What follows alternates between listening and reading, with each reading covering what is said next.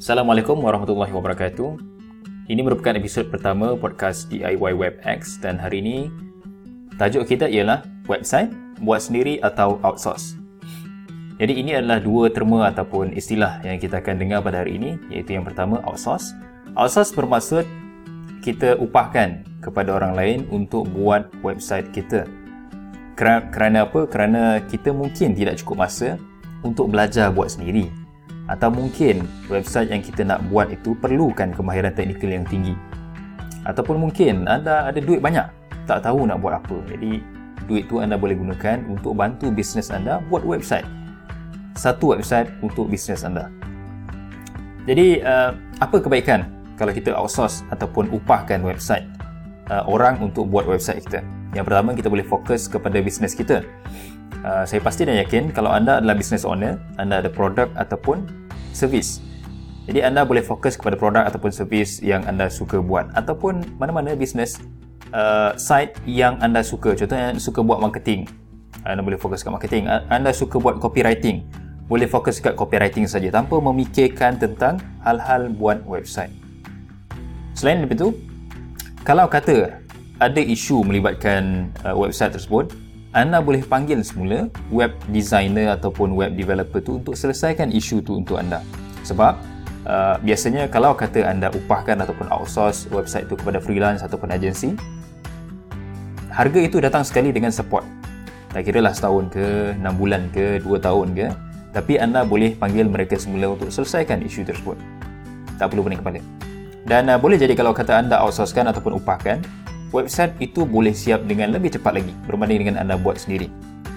Baik, itu yang pertama sekali, outsource ataupun upahkan. Yang kedua, pilihannya adalah untuk buat sendiri. Jadi, kalau anda ambil keputusan untuk buat sendiri, boleh jadi anda ada masa yang lebih banyak dan uh, mungkin bajet anda tak cukup besar. Hmm? Kalau nak upahkan kepada orang lain, paling tidak mungkin kalau website yang uh, tidak terlalu complicated. Paling tidak harganya mungkin uh, bermula dengan 2 atau 3 ribu ke atas untuk buat satu website. Tak campur dengan support yang mungkin mereka akan uh, bagi pada kita. Ataupun mungkin anda suka buat sendiri sebab anda suka belajar benda yang baru. Uh, dan uh, pastinya kalau kata anda buat sendiri website tersebut website tersebut memang anda yakin daripada awal lagi anda boleh buat dan tidak melibatkan technical skill ataupun kemahiran yang tinggi. Contohnya anda nak linkkan uh, website anda dengan sistem ataupun daripada awal lagi sebenarnya uh, website anda ini lebih kepada sistem, uh, sistem HR ke ataupun mungkin servis ataupun produk anda tu ada melibatkan sistem yang kena buat sistem. Jadi sistem dengan website mungkin satu perkara yang sama ataupun mungkin berbeza. Mungkin tak boleh gunakan plugin-plugin premium. Anda kena buat sendiri daripada awal, daripada kosong, daripada scratch buat sistem tersebut. Jadi itu mungkin kita perlukan pakar untuk buat dan kita tak boleh nak buat sendiri. But anyway, apa kebaikannya kalau kita buat sendiri? Kita boleh jimat banyak sebenarnya. Hmm, kalau kita fikir balik, kita kira-kira balik, sebenarnya kita boleh jimat banyak bila kita buat sendiri. Hmm, sebab itulah kalau dalam DIY web app sendiri, uh, kita akan ajar kepada anda di luar sana, khususnya newbie untuk belajar buat website sendiri dan uh, bila kita tengok semula compare antara kita buat sendiri dengan upahkan kepada orang lain kita boleh, mungkin boleh jimat paling minimal lah 60% daripada harga yang kita bayar kepada orang yang kita upahkan itu. Kalau kita buat sendiri okay, ini cerita dia kalau kita buat sendiri.